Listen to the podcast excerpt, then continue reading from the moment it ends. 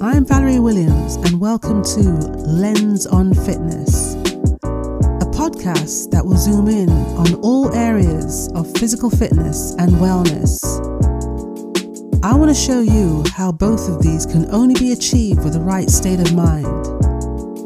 And I will do this by bringing to light all kinds of issues and by sharing some of the lessons that I have learned in order to help put you on the path of becoming an individual with a strong body and an even stronger mind. Hello, and welcome to another episode of the Lens on Fitness podcast. If you have listened to an episode once before and you have come back to hear another episode, thank you very much. And for those of you who are listening in for the very first time, I would like to say thank you to you also. Okay, so now, regardless of whether you are into fitness or not, one thing you will have noticed is the huge uprise in the amount of people who are now following a plant based diet or choosing to eat healthier in general.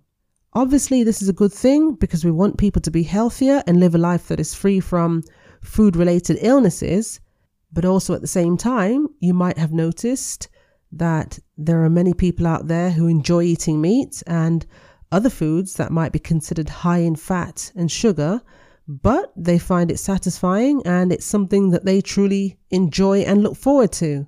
But here's the thing it doesn't matter how or what you choose to eat, food choices come with a lot of judgment and criticism. And maybe you've been guilty of finding fault with what other people are eating, or you may have even been a victim of it. And despite what you think, food shaming is not all one sided. Automatically, you would normally think that it's the healthy people versus the non healthy people. But it can actually work the other way around too. When I speak about myself, I have never made a claim to say that I eat healthy 100% of the time. 80% of the time, yes. The other 20% of the time, I will eat what I want to eat. But what I find is when I'm spending that 80% of the time eating well, I usually get comments like, oh, you're being too strict on yourself you're not enjoying life, you're being boring, you're missing out. And when I'm spending the other 20% of my time eating whatever I, I choose to eat, those very same people will come out with a different comment. Oh, should you really be eating that chocolate cake? Do you realize how many calories that has in it? Doesn't that just go against everything that you stand for in terms of like fitness? It sounds crazy, but these comments, they're real. You know, food shaming comes in many disguises. It's not always going to be a verbal thing, but it's also a, a behavior thing too. And if you're still not sure as to whether or not you yourself have been guilty of food shaming, I want you to listen to these four types of characters that I'm about to speak on. And I want to see if any of the, the behaviors in these characters is something that you see in yourself. Number one, the food analyst constantly running a narrative on what other people are eating. And you will dissect everything down to the last detail from how worthy the food is of being called food and all the way to the amount of E numbers that it has in it. And while this might make you feel good about yourself, you're only making the shame feel terrible. So instead of coming out with unwanted comments, how about not discussing food choices unless you are asked to? Number two, the superior plant based eater. People truly understand your reasons for being a vegan and, and not eating meat. Even though you may think that they don't, people are fully aware. However, judging people for eating meat is a classic example of food shaming.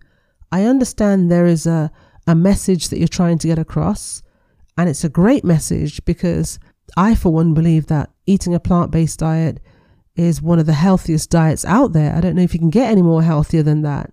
But if you are the type that struggles to hold your tongue every time you are around people who are eating meat, then it might be a good idea to start putting some brakes on your jaws. People have their reasons for eating meat in the same way that you have your reasons for not eating meat.